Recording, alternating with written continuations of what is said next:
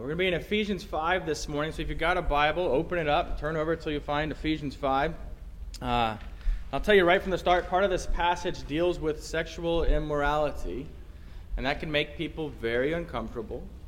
Uh, on the other hand, I'll also tell you this uh, one of the biggest complaints I hear from uh, college students or older adults who grew up in the church is that uh, their church growing up never spoke about sex at all. Uh, and so today we're going to speak about it on the basis of God's Word speaks about it.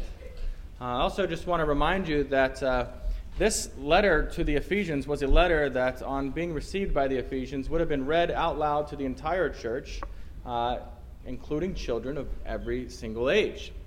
Uh, so as we do this, I do assure you that we're going to do so uh, in a mature manner, not to be concerned if your children are here present. Mine are too. Uh, and so keep that in mind. So then let's uh, get right to it. We're going to be reading the first seven verses of chapter 5 of the book of Ephesians. Verse 1 Therefore, be imitators of God as beloved children, and walk in love as Christ loved us and gave himself up for us, a fragrant offering and sacrifice to God. But sexual immorality and all impurity or covetousness must not even be named among you as is proper among saints. Let there be no filthiness, nor foolish talk, nor crude joking, which are out of place, but instead let there be thanksgiving.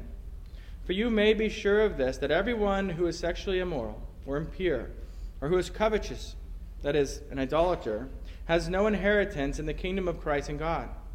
Let no one deceive you with empty words, for because of these things the wrath of God comes upon the sons of disobedience. Therefore, do not become partners with them. The grass withers and the flower fades. Let's pray. Heavenly Father, we want to walk in love, and that means we must understand your word to know what it means to walk in love, and what it means to follow you, to imitate you, to rest in you, and all that you've accomplished for us in the gospel. So we ask that you enlighten our minds to understand your word this morning. I ask that you give me wisdom in communicating these truths to the various ages that make up this covenant community. And I pray this in Jesus' name. Amen. So the first word we see there is the word therefore. Therefore is tying it back to the previous section, which is tied back to the previous section before that. Uh, and it really continues this ongoing theme that we're seeing over and over again that we are to put off the old self and we are to put on the new self. And so we're seeing that again and again.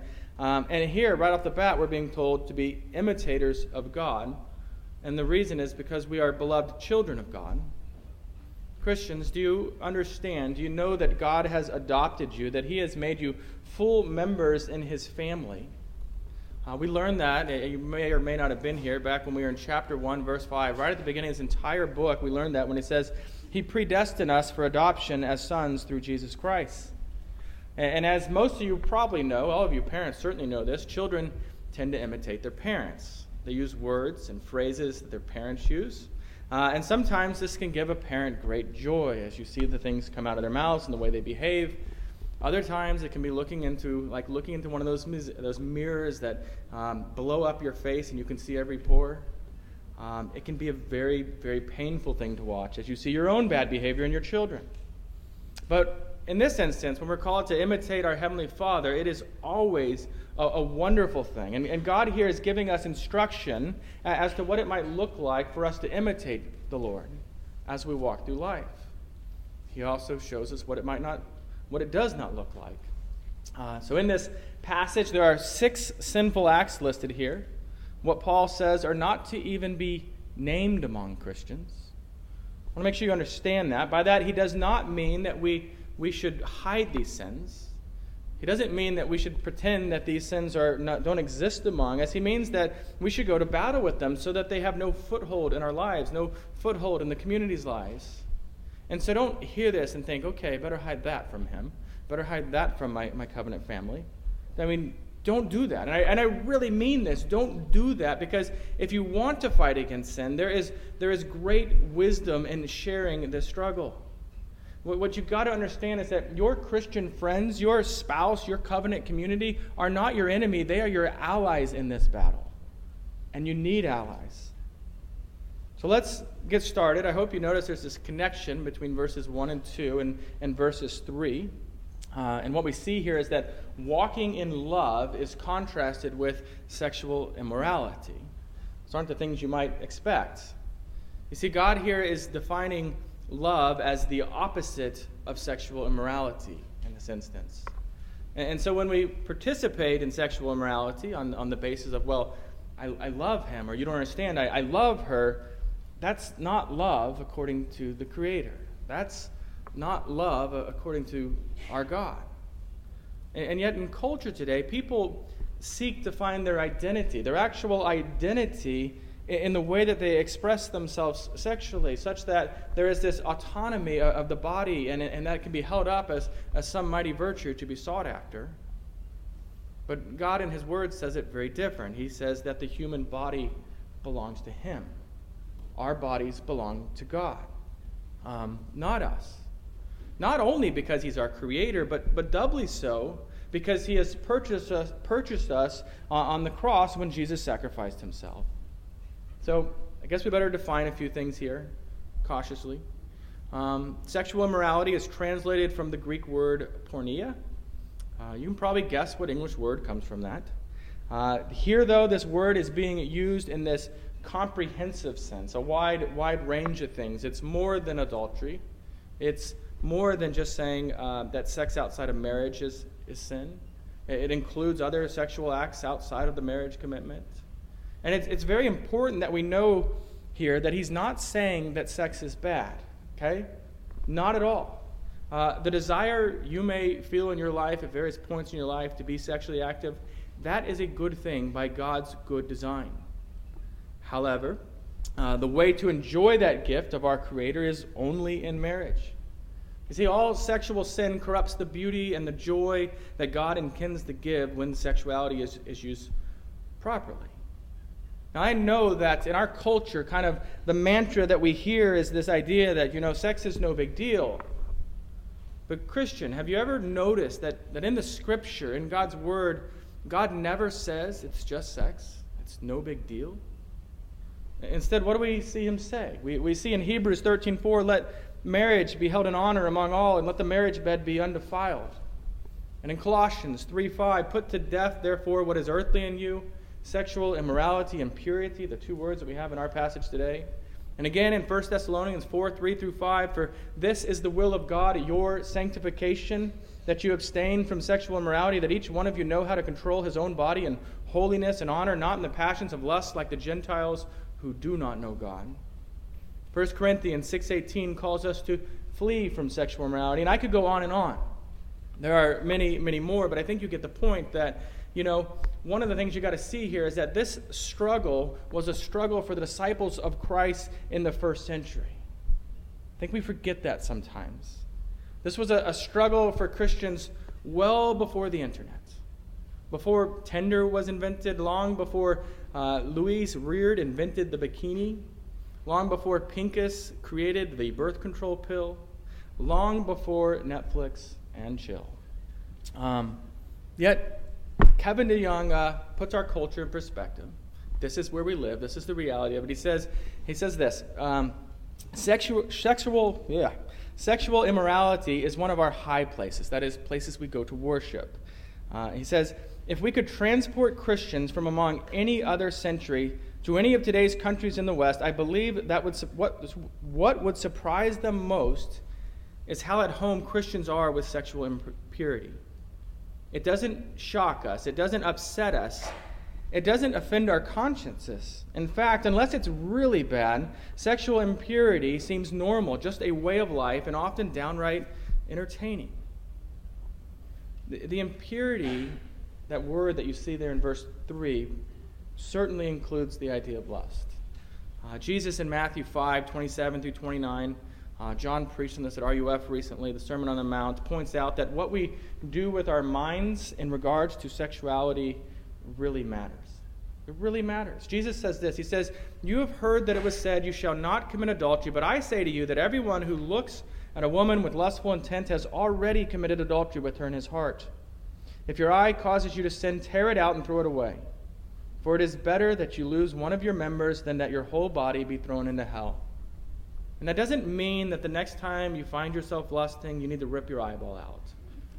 But it does mean that you've got to fight with that sort of intensity against these sins in our lives.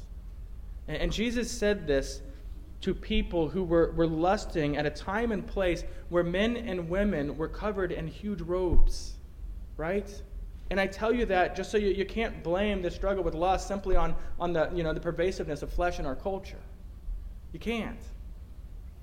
But it's certainly going to be difficult battle in this day in life. Uh, because in our day, the pornography is absolutely prevalent on the internet. Advertisements are actually designed on purpose. TV shows that want to get you to watch it are intended to lead our hearts into lust. That's an advertising ploy to get you to keep watching. Michael Horton wrote something quite profound about screens today, and, and this hurts. It will. It hurt me. It'll hurt you. If there was a couple engaged in sexual activity on a couch in front of you, would you pull up a seat to watch? No, that would be perverse, voyeuristic. So, why is it different when people record it first and then you watch? And I say that, and I don't want to guilt you. I don't. But I do want you to, to be mindful, to, to think about it, to actually evaluate how your entertainment, how your relationships are in obedience and in obedience to the Lord. Now, again, I, I want to emphasize that sex was designed by God as a beautiful expression of intimate love between a husband and a wife. And that's a big deal that God actually designed this. Because, you know, if God wanted to, babies could grow on trees. We could have an orchard with just babies growing, and we'd never know any different. We'd be like, well, yeah, this is totally normal. And, and yet, God, in His goodness to, to you, to mankind, ha- has made it that the process is mutually pleasurable. God is no prude. His guidelines for this gift are not a bad thing. They are good for your soul, they are good for your life, they are good for the community that you dwell in. And like every other sin we find ourselves holding on to, the grace of God will set you free in areas of sexual sin as well. We also see here, not nearly as exciting, but it's listed in the same thing here, is this idea that covetousness ought not be named among them. Covetousness is, is greed. It's the z- desire to have more, or to put it another way, it is the inability to be satisfied, uh, to be content with just the bare necessities of life. It's that always wanting more, whether it be Bill Gates' money, or, or Donald Trump's power, or Taylor Swift's fame, or Kate Middleton's husband, always wanting more. Or maybe your discontentment aims a little lower. Maybe all you want is a husband, a wife. Maybe all you want is a better job. I mean, you understand this, though. It's discontentment in the, in the depths of our hearts. And Paul is saying this is idolatry because it places this allegiance, it, it places this, this sense of worship on, on possessions, and especially on, on the obtaining of possessions that we don't currently have. And, and then this desire for something, when, when we have that, this desire takes the place of God in our life so that, so that that desire, whatever it is we're seeking after, rather than God, actually determines the choices we make in life, the things we pursue. We live for obtaining it. And God here is calling us to reject this covetousness. And then in verse 4, we, we learn here that, yes, we are to talk about sex, right? We, many don't talk about it enough, especially Christians, but as Christians, we are to talk about sex in a certain way. You know, treating it as gross or trivial or animalistic or simply failing to speak in a way that, that shows honor.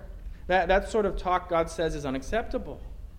This is not a, a knock against jokes. It's not. Um, it's not a knock against talking about sex. It's, it's rather against crude, offensive humor, and, and this includes things, uh, humor that is chauvinistic or racist or anything of, the, of that nature. And then in verse 5, 5 probably bothers you. It bothered me. Um, maybe it won't bother you. It says, For you may be sure of this, that everyone who is sexually immoral or impure or who is covetous, that is, an idolater, has no inheritance in the kingdom of God. And I expect it bothers you because you hear that and it sounds uh, like something other than the gospel of grace that we have learned everywhere in the scriptures. It, it sounds like if you're struggling with these sins, that, you know, that you can't be saved. let me confirm for you that adherence to these rules is not the gospel. You could pursue these, these rules and miss the gospel completely. But there is something to be said that, that seeking to obey them is, is an overflow of the gospel in our lives. It's kind of that, it's what oozes out of us uh, increasingly because of the grace of God and the Holy Spirit that God has poured into us. So, this is not talking about, and this is important, you've got to hear this. This is not talking about those who are frustratedly struggling to fight these sins. It's about those who won't struggle at all, those who are unrepentant and, and just don't care. You know? And so rejoice that your heart struggles. Re- rejoice if you're struggling in these areas because that's, that's a sign of the Spirit working in you. That, that's proof of this adoption by the Lord that you're struggling. It's the one who's not struggling. That's the one who needs to be concerned in this instance. But it's still the question then why, why the threat, right? It sounds manipulative to, to say, you know, you're going to be denied an inheritance in the kingdom if this is true about you. I assure you, God's not being manipulative. He's, he's absolutely sovereign, absolutely sovereign. And when you are absolutely sovereign, you don't need to be manipulative. What he's doing is, is he's telling him information. You know? If you rob a bank, you could get killed in the process or captured and go to prison for a very long time. Telling you that's not, not trying to manipulate you. I just want you to know what's at stake here. And the point here is, is really that the fight against sexual sin in our life and covetousness in our hearts is it's not optional. It's what we do as disciples who have been united with Christ through faith. It's what we do. In other words, if you have no satisfaction in God and, and no desire to put these sins, uh, put, put off these sins, then, then maybe it's a good idea to evaluate yourself whether you are trusting in the Lord at all. Not for me to evaluate you, but for you to evaluate you. Because apathy, apathy is not a fruit of the Spirit. Our passage then ends by, by saying this it says, Let no one deceive you with empty words, for because of these things the wrath of God comes upon the sons of disobedience, therefore do not become partners with them. It's similar to what we read in Colossians 2:8 where it says this it says see to it that no one takes you captive by philosophy and empty deceit according to human tradition, according to the elemental spirits of the world, and not according to Christ. And so the deception that he's talking about here is something that has been very common throughout church history, uh, sometimes called antinomianism, sometimes called easy believism. Um, and, and, what he's saying here is, is that it's this idea that a, a Christian can live an absolutely unrepentant, sinful life, and it has no standing on them. Hearts unmoved by habitual sin. And this is important because there is a huge difference between the person who is struggling over and over and over again with lust, and yet over and over and over again returns to the Lord and repents, and the person who just, you know, pursues lust unrepentantly, unconcerned, unworried about it. There's a difference between the person who struggles with same-sex attraction and the person who pridefully marches to promote, you know, a sinful pursuit of that temptation. And the deception we want to avoid is the one that says there, there is no judgment, sin doesn't matter.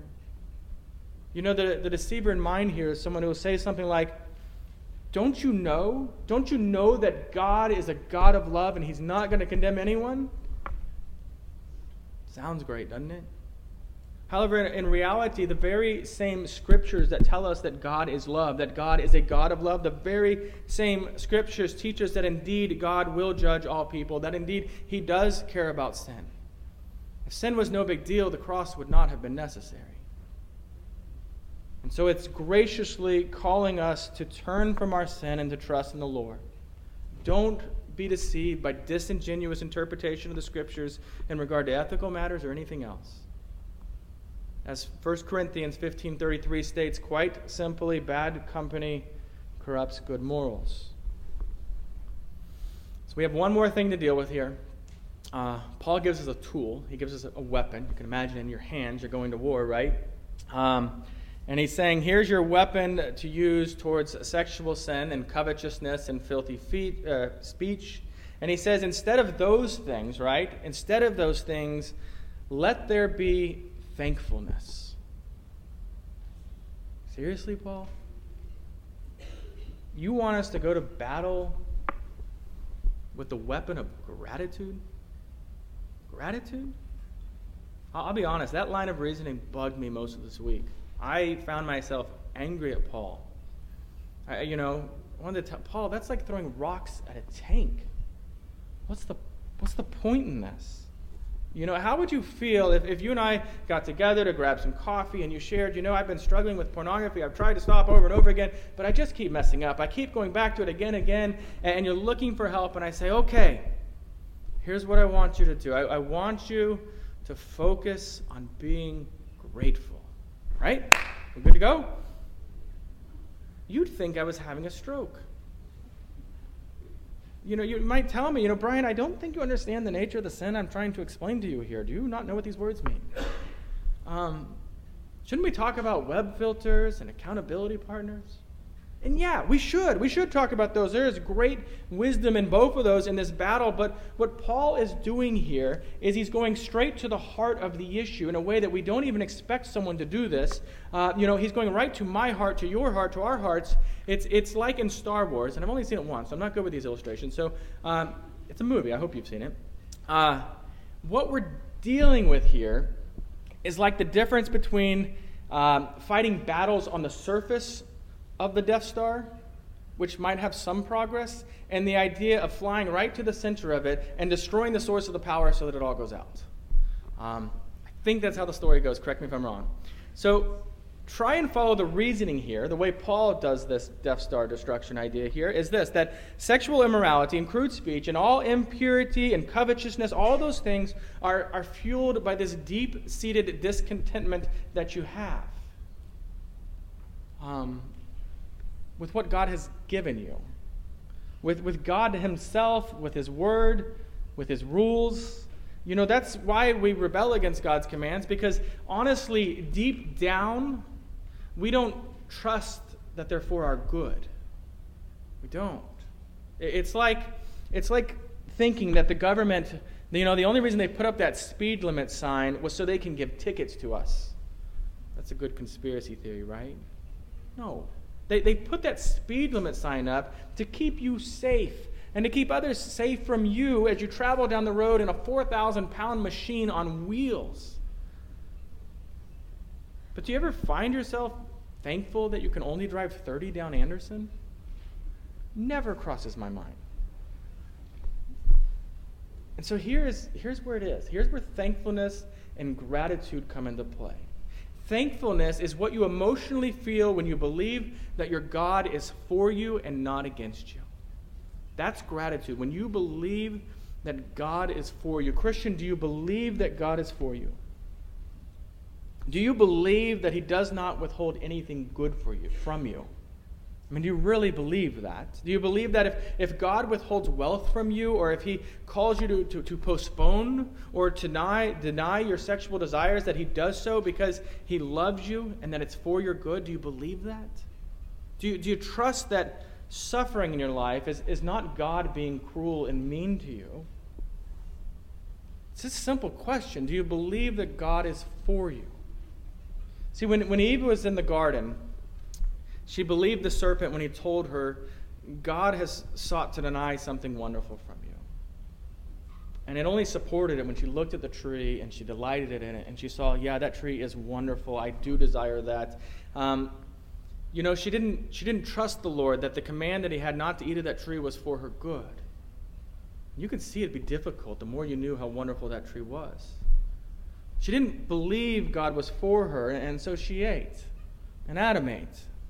Um, and, and after that, with that sin, they were cast out of the garden. They were cast away from the presence uh, of God. So many terrible things have come into the world as a result of that moment. So listen, pop culture, popular culture, is going to tell you that these rules of God are oppressive. And that's going to sound reasonable. They're, they're only going to seek to rob you of the good pleasures that can be had in life. And that's going to sound reasonable. And that's going to appeal to your heart if you're not focused on the goodness of God. It absolutely will. You know, if we fail to be grateful for the death of Jesus that has set us free from sin, if we fail to be content with the life that God has given us, with the, the wife or the husband that He's given you, or, or even just the gift of singleness at this stage in your life, or maybe your whole life, or the job, or the car, or anything else, when we fail to be grateful for that, you see, gratitude expresses a heart that believes um, God gives us all good things. He really does. But if we decide we're going to sin anyway, what, what we're doing is worshiping our desires rather than God. We're saying, God, I love you, I do, but I am so attracted to this person right now that I'm going to let my desire, that desire, rule my life. That's why it's idolatry. There's no way around it. Uh, you know, you're, you're going to have to dwell on this in your own life. I realize it's not a simple concept, but but I want us to consider how we put this into practice when we're facing temptation. Say um, you're with your boyfriend, you're with your girlfriend, you're, you're sitting in front of a, a computer screen alone at night, the desire for sin is, is there. What do you do? Well, option one is to just give in and sin, right? Not a good one, but that's option one. Or you, you could believe, you know, the, uh, the lie that Satan is telling you that this sin will satisfy you and also given. That, that is a lie. We've got to understand that. Or, you know, you could come back to the goodness of God for you in the gospel. You could remember that your sins are forgiven. You could remember that eternity is greater than any pleasure you might experience right now. You know, to, to trust that God has withheld this temporary pleasure from, from me for a long term pleasure that is far greater for my good. And, so, you know, you, you know, you deny the impulse by, by the power of the Spirit in me and turn away with a grateful heart, knowing that if I don't turn away in this moment right now, later when I do turn away, later when I do walk away, there's going to be regrets. There's going to be rightly felt shame, and there is absolutely no joy in that. Gratitude says to temptation, not I can't, but I won't. That's significant. I know this is a far fetched idea, but say a, a, newly married man has a friend from work, invite him to go out, and we're going to go meet girls tonight. And he could say, you know, quite disappointingly, that sounds amazing. I'd like to go meet girls. Um, but I'm married, so I can't. Uh, or he, he could think about how satisfied he is in the spouse that God has given him, the life that God has given him. And he could say, you know, something like, uh, I've got a wonderful wife, I've got a great life, I'm thankful for her. Uh, I won't go. I don't want to.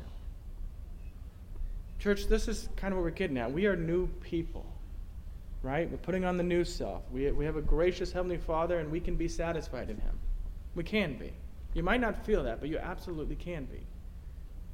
We believe that what God says in Hebrews 13 5 is, is absolutely true. There it says, Keep your life free from the love of money and be content with what you have, for He has said, I will never leave you nor forsake you. And if you're a child of God, He will never leave you nor forsake you. That should come as some comfort. Particularly if you see these things and you think, that's part of my history, uh, that's part of my story. You've got to remember if, if you're forgiven in Christ, then stop dwelling on past sin that God has forgotten long ago. Stop carrying that on your shoulders. You know, maybe it's more recently. You know, if you've recently fallen in these sins, let me tell you this don't run from God. Don't try to hide from God because God loves you. God is for you. And so run to God, not from God. Run to Him, you know, confessing idolatry, confessing discontentment, con- you know, resting in His open arms. Run to Him because you know that you're not saved by faith plus obedience. You know you're not saved by faith plus perfect faithfulness. You're saved by faith alone and the Lord Jesus Christ alone. And so run to him in prayer. Run to him with confession and repentance and seek satisfaction in the Lord who is glorious and who is infinitely satisfying. So I just want to end with one more thing. I want to invert this passage. We, we tend to respond to negative statements very poorly. We don't see what their purpose is sometimes. Um, so let me reverse it so that it's positive statements with the, with the same things. In other words, what we should pursue. says this, but, but proper sexuality in all purity and contentment, which is worship, should be named among you as is proper among the saints. Let there be wise speech and pure joking, which are fitting, and let there be thanksgiving, for you, for you may be sure of this, that everyone who trusts in the Lord, trusts the Lord is for them, who is satisfied in the Lord, will receive an inheritance in the kingdom of Christ and God. child of God, your heavenly Father is, is for you. Believe that. Trust Him. Let's pray.